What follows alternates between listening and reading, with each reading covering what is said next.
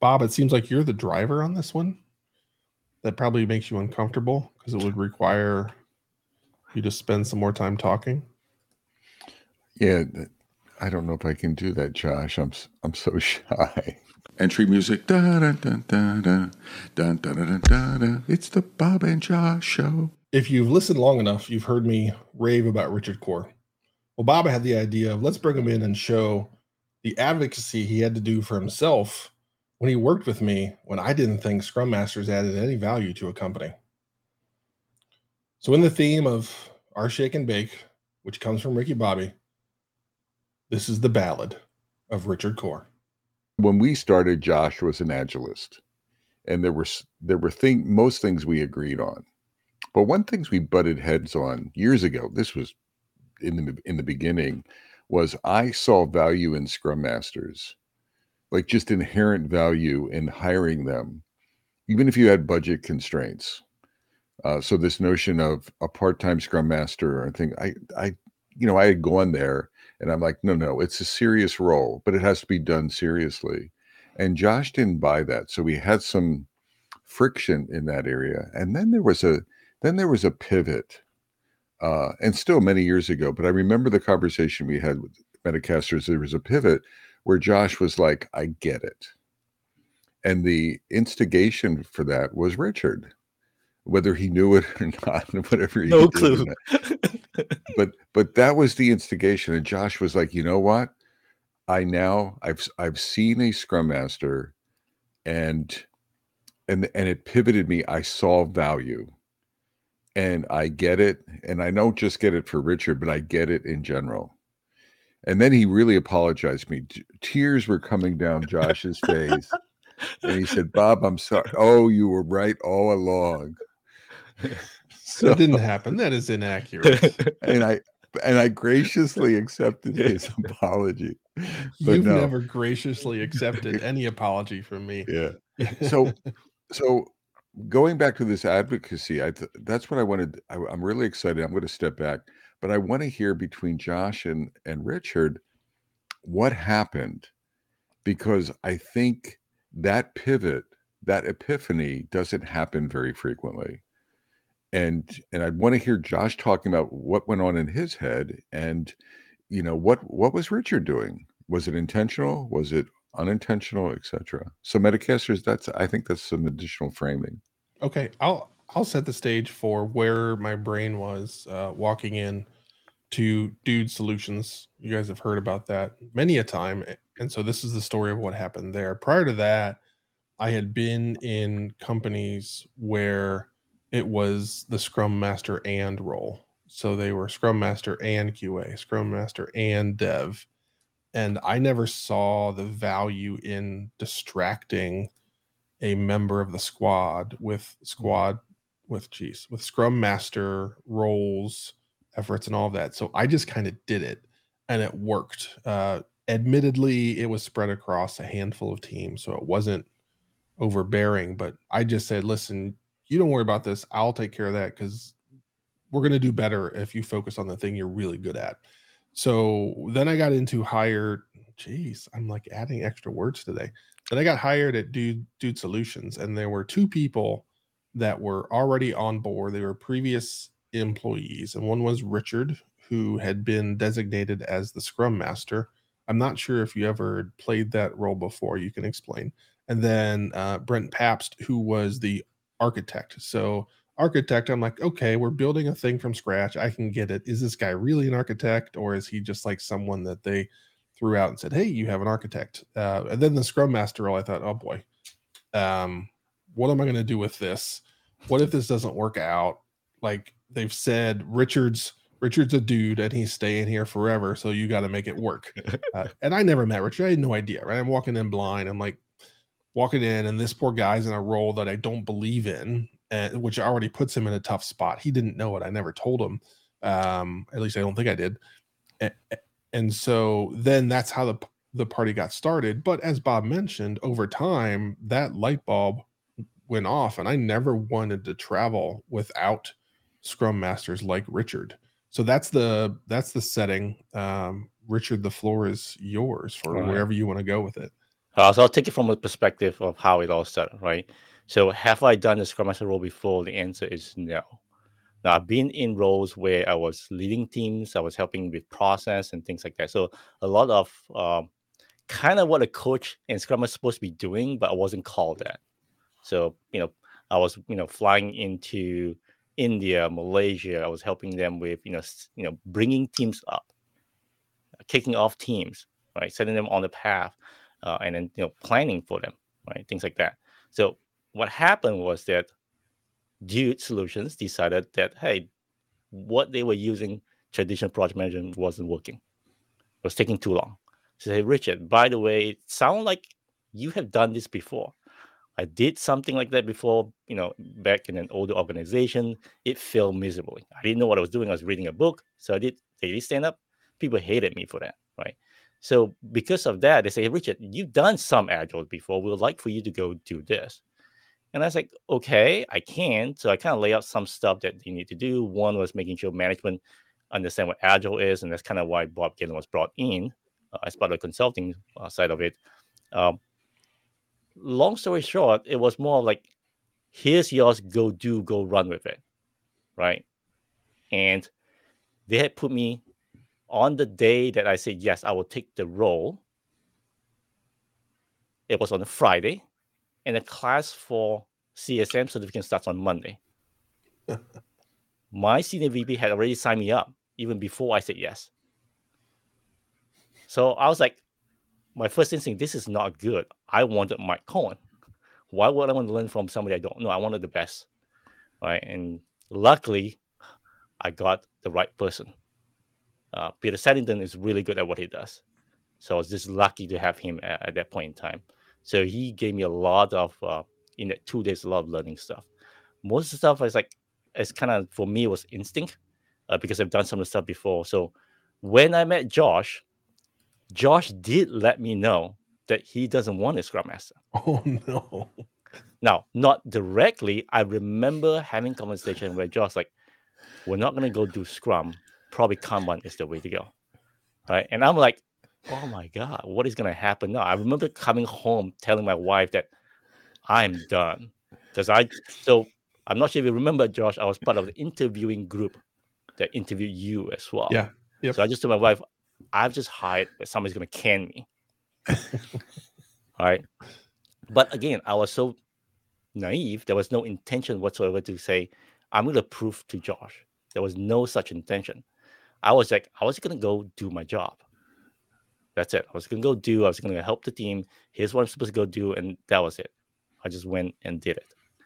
Um, so looking back, no, I didn't do it on purpose. Do I know what I was doing? Probably not. Right? I just went with my gut, say, here's what the right thing to do. Now, Josh did allow me to learn. That was the good part. Was Josh allow me to make mistakes? Josh allowed me to walk away crying and come back at it again right? So that's the part that I think I enjoy the most. Remembering the days is the time I spent working with Josh allowed me to grow so much that it's just phenomenal in my mind, right? For that short period of time. Yeah, I I I had to get to a point where I felt like I had to give you everything you needed to succeed. And hopefully you prove to be that person because I was uncomfortable and have always have always been uncomfortable just like saying, "Hey, this isn't a fit. It's not going to work." Mm-hmm. When we haven't created the opportunity for someone to succeed, provide clarity. Now, at that time, I don't think I did a good enough job with clarity for you on what that was because I wasn't totally sure about the role at that point. Um, but you did a really good job of helping clarify it, which helped. And that's something that I think people out there can do is that if the person you're working with slash for doesn't provide you with clear expectations that's an opportunity to define them and shape them. And richard uh, whether he did it or not on purpose that became part of what richard was doing. And that as we decided to hire another person like a peer to richard richard became the model of okay this is this is what works for us. This is what we're looking for. And richard didn't wait for me to say, hey, you know, you should be this. Um, he just kind of did his thing, which was which was great. Was there any point along the way where that fear of me saying, "Okay, Richard, this isn't going to work," where that like increased after that initial scare? No, actually, no. I was so, I would say, dumb enough not to think about it. I was I was just charging ahead, and I think you know, looking back, is that that pair, right?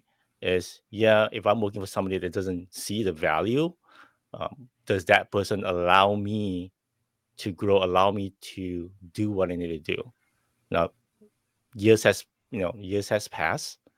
Uh, I've been in situation where that's not the case. I don't have that person. They don't believe in the value, and they continue to not believe in that value. So in this instance, for me, it's like I'm not gonna go to places where they don't value me because it's just a waste of my time. Yeah. Right. So I can't help the team unless they feel like you know there is some value. Then yeah. But if there is a mismatch in expectation, I think there's a disaster in the making. Nobody's gonna be happy. I'm not happy. The client's happy. You know, we just not the point, right? Um, but there was a mismatch in expectations for, for for us, right? Like when we started. Yeah. Yeah, but you you had a mindset of allowing me to grow. Yeah. Right? I mean, you didn't just say you don't make my expectation go away. You didn't hmm. say that. You didn't do that. Now you may be thinking about it, but you were like, you know what? I'm going to take some time and get a feel of it. Hey, Josh. Yeah. I remember a discussion, and I'm surprised my memory, I, I can't remember anything, but I remember talking to you. It wasn't something Richard did, it was an observation you made. So I think it I think it relates to what you guys are saying. You gave him some space, but you were watching. You were paying mm-hmm. attention. You weren't micromanaging, but you were paying attention.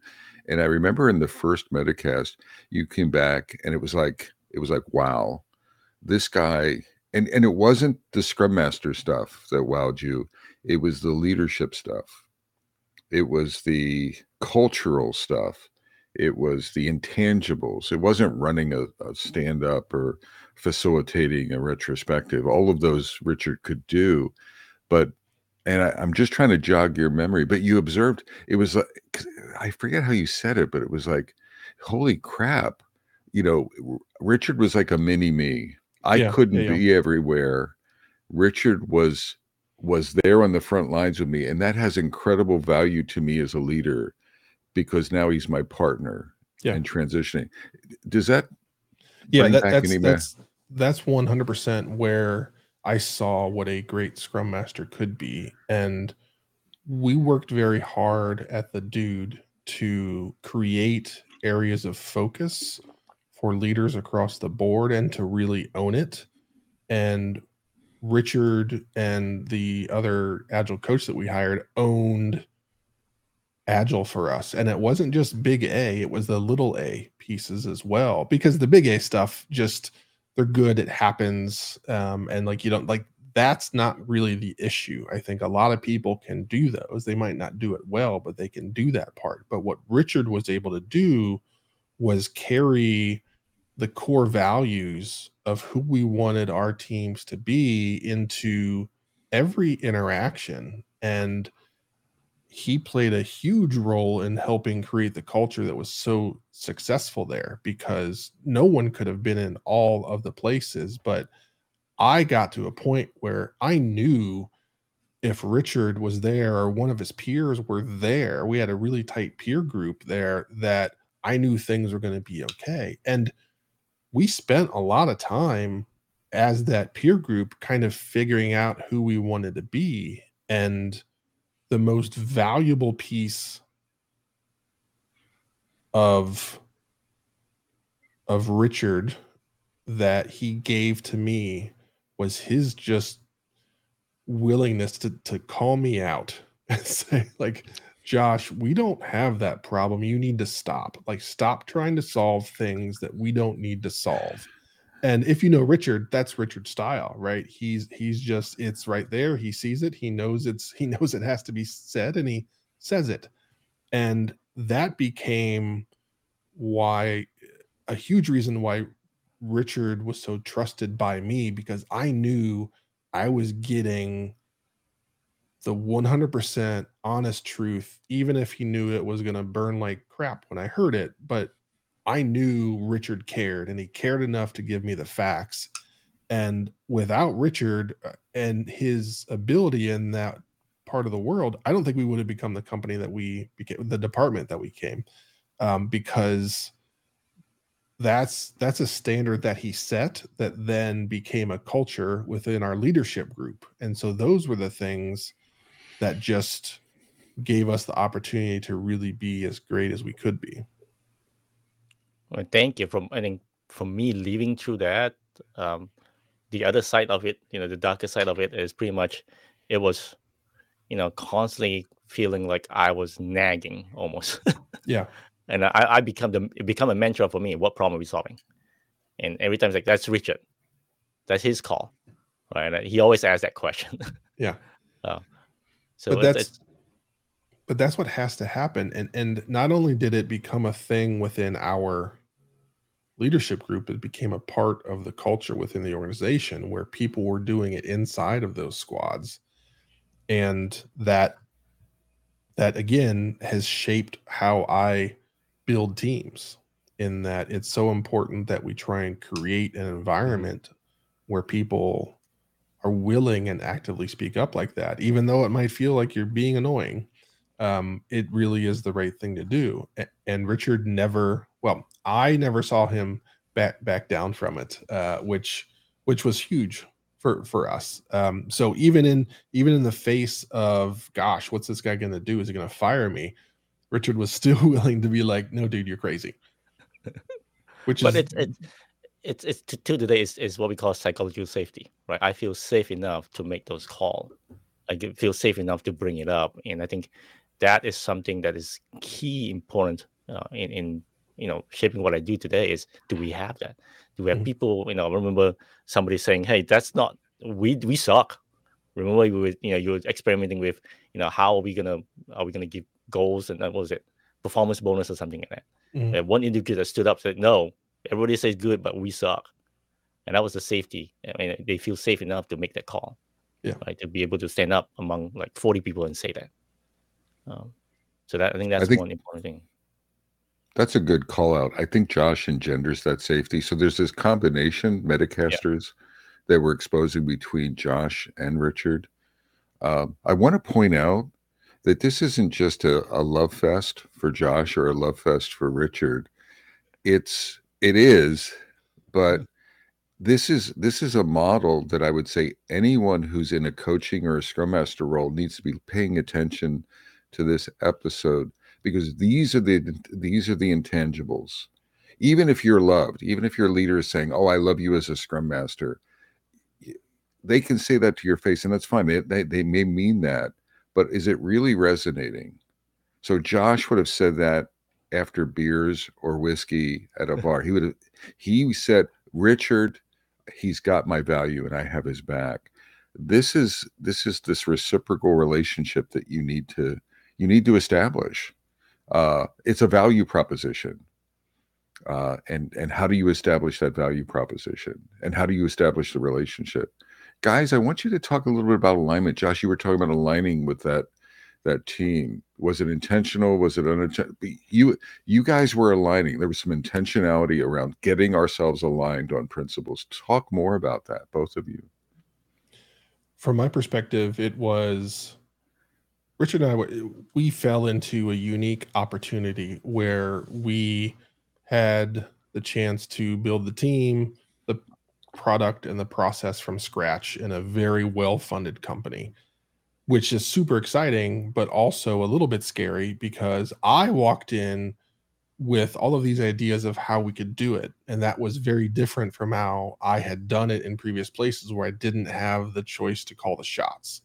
And so now that it was like, hey, we're calling the shots, that's exciting, but also like, holy shit, like there's no one else. Like, you can't say, oh, so and so said we were doing it like this. It was now we we are in this together and we have to figure it out. So it was maybe not intentionally, but it was a cry for help for me to say, Hey, I'm not sure I can do this by myself. Let me find people I can work with. And then together we can get to that final answer, which you know maybe feel Richard like, why the heck did we hire this guy? Like he's coming in and he's immediately asking for for help. Like what the hell's going on here? Um, so that's the view from my my angle.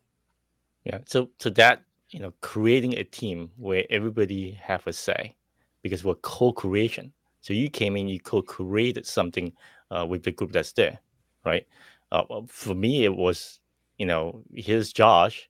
You know, so from, from my end, it was an opportunity to put together a group of team together to build something great. Yeah, even though I was a scrum master, right? But I was early on being asked to say, "Hey, Richard, you've done some of this. What are the gotchas? What what do we need to do?" Right, and that's when okay, well, we need to make sure management's aligned. That's you know, we need this. We need we need somebody that has agile experience before. You know, a QA person that has agile experience before. You know, who do we bring in?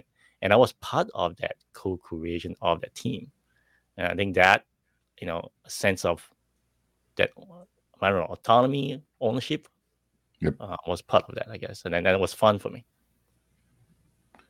Stephen uh, Kellogg asked a question. I'm not sure I understand it. So, but I don't know if you see it, both of you guys. Uh, he's talking about management peers culture and enabled him to learn. So, having Richard talk to that. Yeah, I'm Richard, not- do you I'm do you not sure understand that question? No, I do not. I don't. Steven, you got to try us again, buddy. Uh, You got to try it again, Stephen.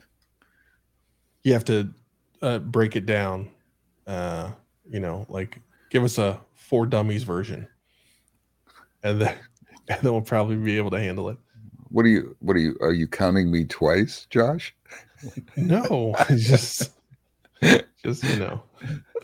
So, Uh, it- so it, so in the in the meantime, while Steven knocks that out, because I know that he will.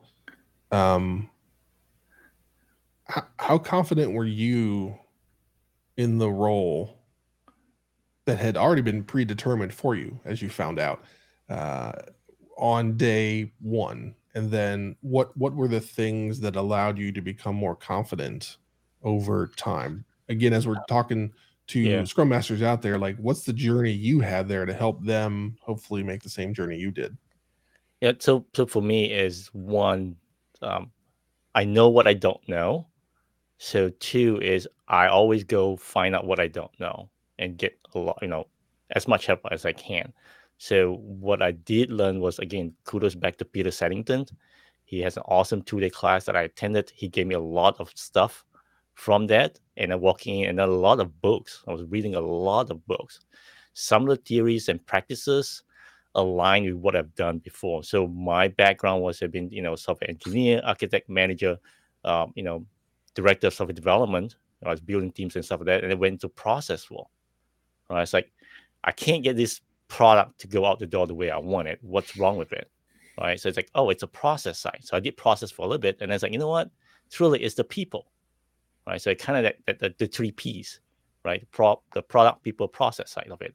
I kind of had that opportunity to do that and I was just going for it. I actually just, you know, did it. I remember talking to you, uh, Josh. It was like, we're gonna go Scrum, and I was like, no, if we do Scrum, we do Scrum by the book, right? And I was like, we're gonna do that.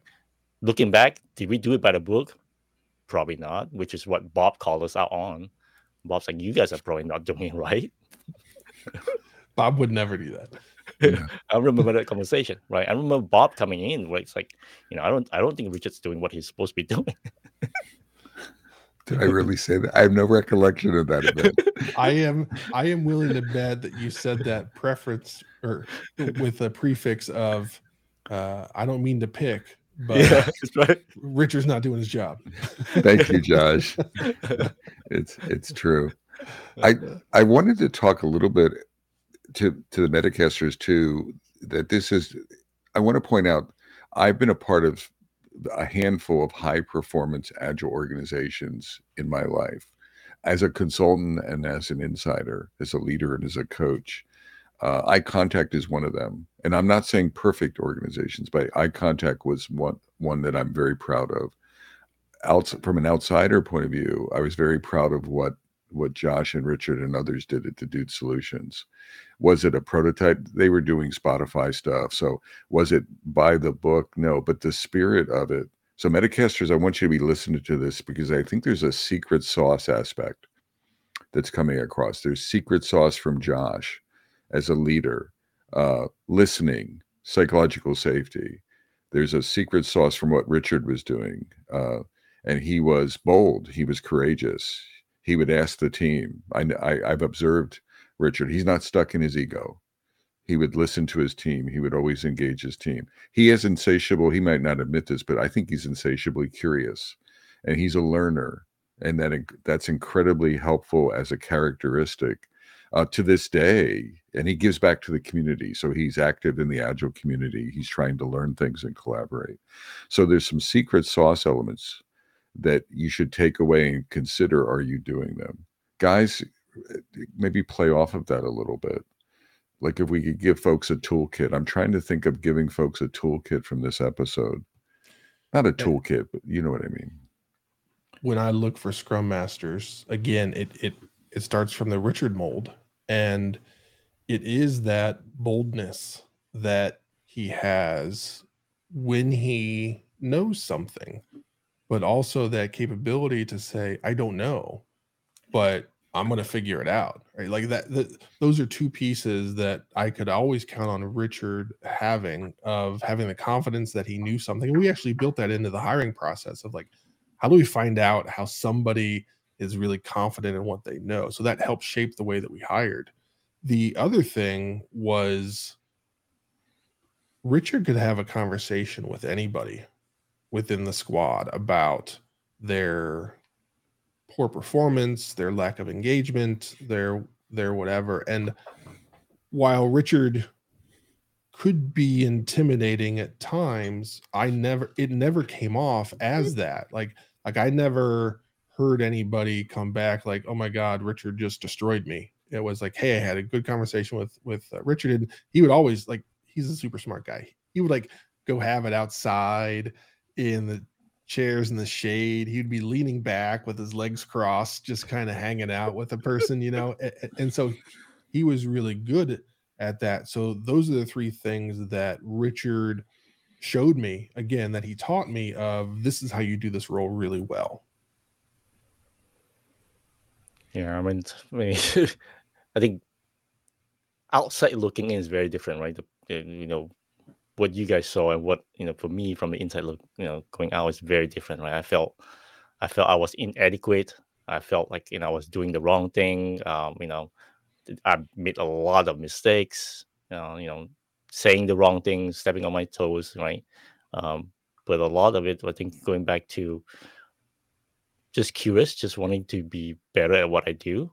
Uh, you know i think remember reaching out to bob Galen uh, the uh, you know the ALN saying, "Hey, you know, I'm a new Scrum Master. I would like to learn from others like me, but there is no other people like me or no other people around me in Dude Solutions." And I look at Red Hat, and they had a big group of community there, and I said, "That's unfair." All right, so and then reach out to Bob. Said, "Bob, there's Colorado. There's a group out there." Right, they got a Scrum Master Focus group going, and then there's one in Florida at the time.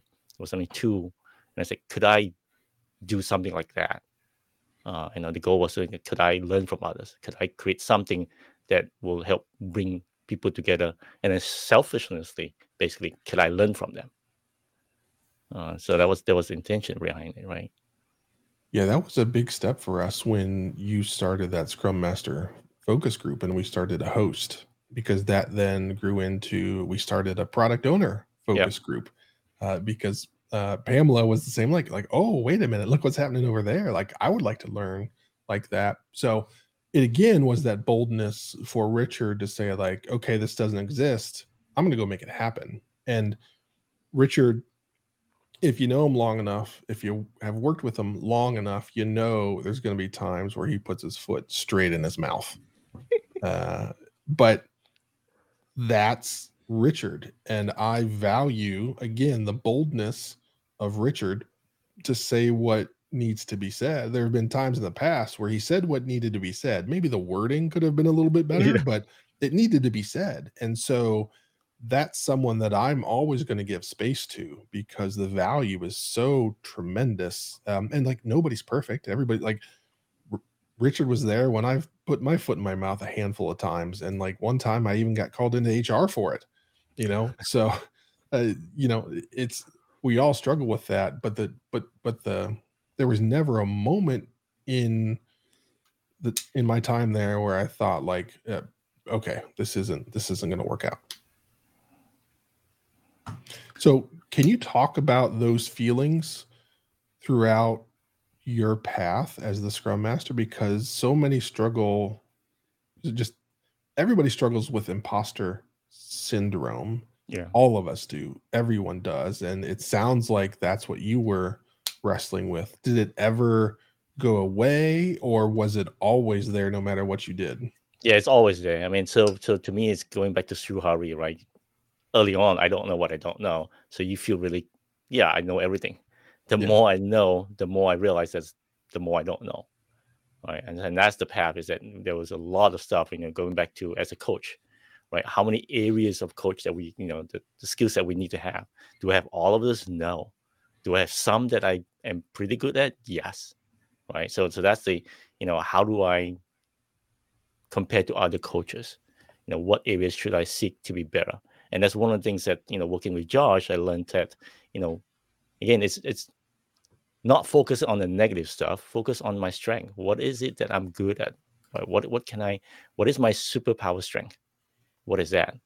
Uh, and then you know going back to today self advocacy well when you brought it up to me it's like how i don't know. This is not a natural thing for me. One i'm asian i'm chinese so it's not in our nature to in my mind boast about ourselves. Uh, but along the way i did learn that i have to sometimes sell myself and that's key. Um, you know youtube for me is something that i went into because peter saddington did it i thought it was fun i jumped along um, not knowing i was what i was doing right and then you know, i remember josh calling me out on this it's like why are you aspiring to be an agile coach? Why are you aspiring to be a YouTuber? You are, right? Call it like it is. You are, right? And that's that's kind of set my mind that yes, I am a YouTuber. I am an you know agilist. I am an agile coach. That gave me the confidence uh, to move forward with it. So a lot of those things helped me along the way. Um, I don't know. Sometimes I ramble, so I think I'm rambling at this point. yeah well, it, that's another thing that uh, i struggle with i don't think bob has ever had that thought i don't think he's ever thought hey i'm rambling um, No, I- I never ram. I mean, I I talk a lot, but it, oh, but I, it's I remember but- now. yeah, but it's always incredibly insightful. So at least to me, Oh, I was, I ha- what I was going with is YouTube actually. So YouTube actually allowed me. it set me up for other gigs. We call it gigs, right? Other other places to work from, and people hire me because of that. Uh, so, which is interesting to see. Josh, I, I'm I'm going to call you out to see how you react. But it sounds like back then, and this is in the history, but maybe you should have done a better job because I know you were enamored with Richard, Mhm. and maybe you weren't communicating that to him enough. I don't know, right? From a valuation perspective, you were seeing the value, yeah right? We talked about it multiple times in Metacast. I know that. Yeah. Uh, so you saw it, but there's this. So from a leadership point of view, there's this reciprocal, I think, valuation synchronization that has to happen from a leader or a sponsor or a stakeholder. You know, communicating. I'm either not seeing the value or I am seeing the value. Uh, and then I think it's like from Richard's point of view, checking in with you, and maybe you guys you had it, but it wasn't synced up very well. That could have maybe been smoother. What do you what what do you think? yeah that's a that's a struggle that i've had that actually i discovered i had when i was working with richard and i've over the past you know decade plus since we worked together uh, maybe not plus around a decade um, i've been working very hard on because i know my my personality is i don't take time to celebrate the victories because like that's done. And i actually want to highlight the things that aren't working because that's how we get even better. Yeah. and that works in my brain. What i was smacked in the face with is like almost everybody else on your team probably doesn't work like that so you're doing them a disservice and causing them to get down because you don't ever stop and say like yeah that was freaking awesome even though like in your mind you're like yeah but okay let's move on. Let's find the thing that's broken and fix it so we can be even more awesome. And i was horrible at that. And so along the way i've really worked at doing that. So i am sure part of the imposter syndrome that richard wrestled with was because i wasn't good at that yet i think i'm okay now but i but i was really bad at it back then. So I can imagine it being difficult of really having clarity, especially when you're doing well, because historically, when you're doing well, I spend less time thinking about you because, like, hey, Richard has it, you know, so that Yeah, probably puts yeah. you in a tough spot. Yeah. Like, am I good or am I not? Like, what's he's not talking to me as much as he used to. And, you know, unintentionally, it was because you were crushing it, but you had no clue, which can create fear and confusion. Yeah. I think uh, so. From my end, actually, one of the things I learned is that I no longer, um, I would say, I no longer rely on that value evaluation from high ups. You know, I I, I, kind of self value myself where I'm at.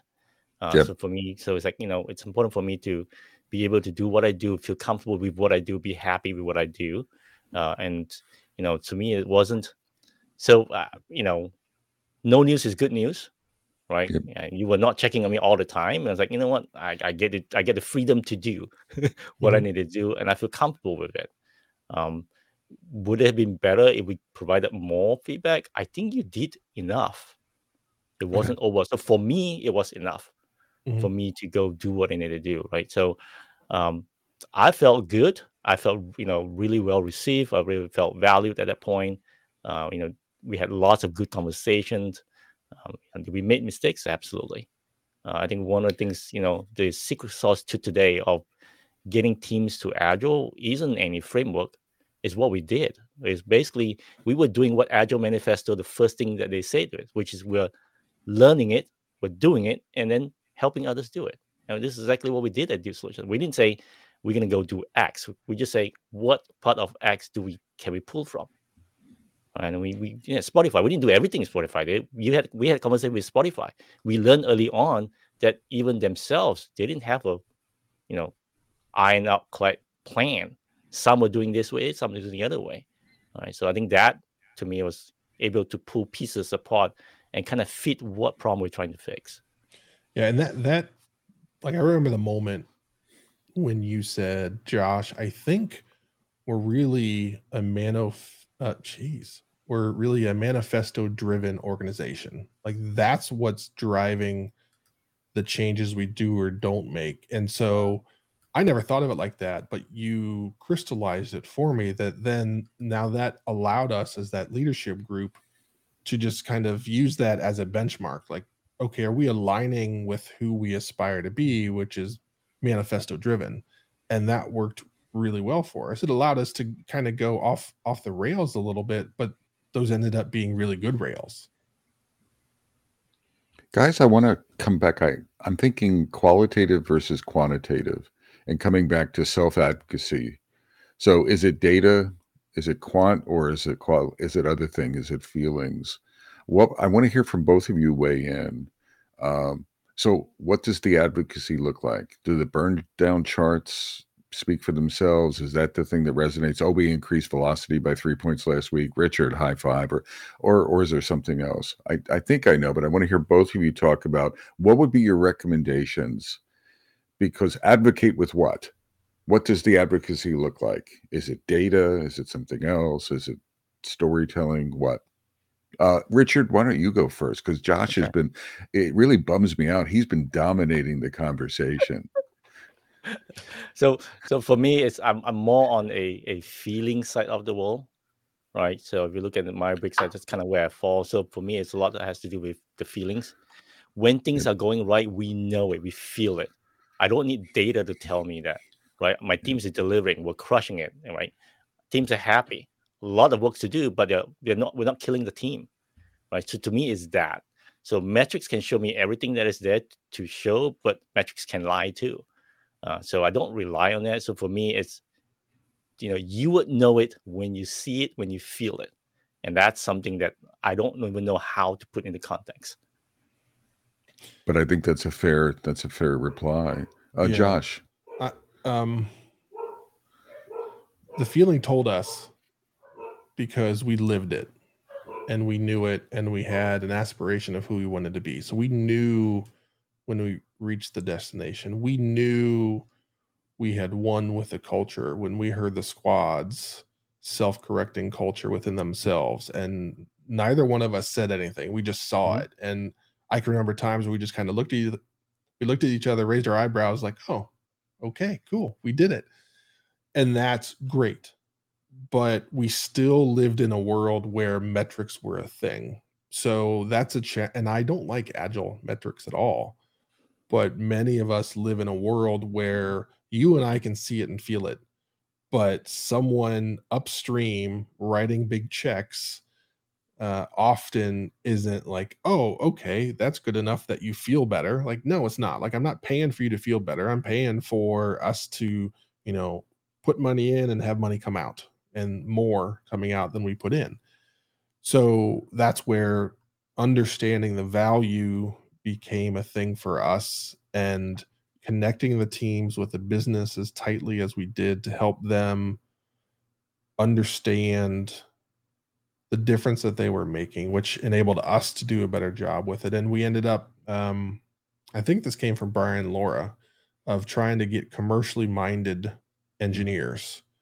And what that meant was that they were connected with the business and they understood how the thing they were building connected to marketing and sales and the end customer and allowed more customers to feel confident giving us more more more money. So that was the thing that we had to do and that's hard um and you can't fall into the trap of it feels good. Like it richard and i knew but i still had this job or had to go tell the ceo and the warburg pincus board that like hey this is working and here's why and that that wasn't easy um but over time that feeling started to spread across the organization so I- so yes the can- feeling can- matters but you do have to fight those metrics at times you can back it up. So for me, you know, when you say feel good, what do you mean by feeling good?